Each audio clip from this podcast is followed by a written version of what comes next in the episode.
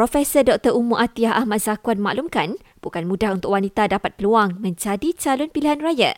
Pensyarah kanan Kolej Undang-Undang Kerajaan dan Pengajian Antarabangsa UUM itu maklumkan, sejak sekian lama wanita berdepan pelbagai cabaran antaranya isu dominasi gender senario ni lah yang menyebabkan wanita tak naik. Uh, kemudian faktor dominasi lelaki dalam parti lah kalau tengok dalam parti memang top top management tu top position tu memang lelaki susah dan apa-apa pun.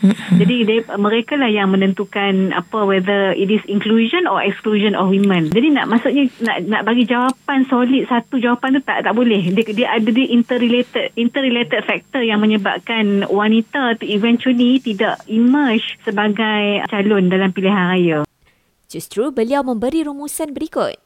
Faktor penghalangnya adalah pelbagai satu gender mm-hmm. role yang di yang di framework parti. Tu yang kedua adalah male dominant, memang yeah. forever macam tu. Mm. Very uh, parti kita sangat feudalistic, lepas tu very hierarchical. Nak naik atas tu macam-macam takah kan. Dia ada wing dia. Wing tu pun salah satu uh, orang kata apa faktor jugalah. Uh, jadi kalau duduk dalam uh, puteri contoh puteri wing dia jadi ketua bila naik wanita wing tiba-tiba dah dah tak dah, dah tak terkenal yeah. nak kena compete dengan wanita pula. Lepas tu nak naik ke atas majlis tertinggi pun bukan ramai yang masuk dalam tu kan kan? PRU 15 nanti menyaksikan hanya 13.5% calon terdiri daripada wanita.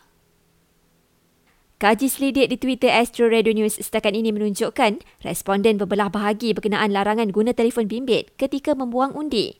Lebih 37% responden berpendapat ia tidak perlu kerana pengundi adalah matang, manakala lebih 36% sokong bagi memastikan kerahsiaan undi.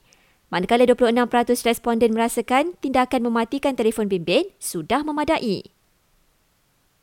Dalam satu lagi tinjauan pendapat kami, hampir 46% responden cenderung pilih parti semasa mengundi nanti.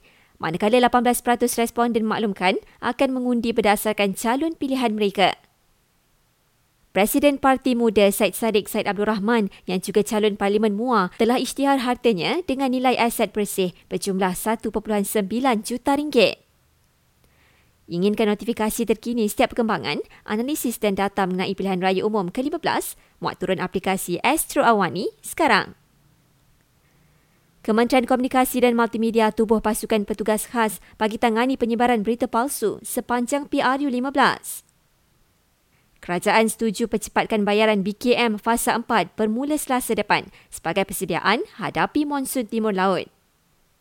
Dan Selangor kini catat lebih 580 mangsa banjir melibatkan Kelang dan Shah Alam, manakala di Segamat Johor hampir 60 mangsa masih ditempatkan di PPS.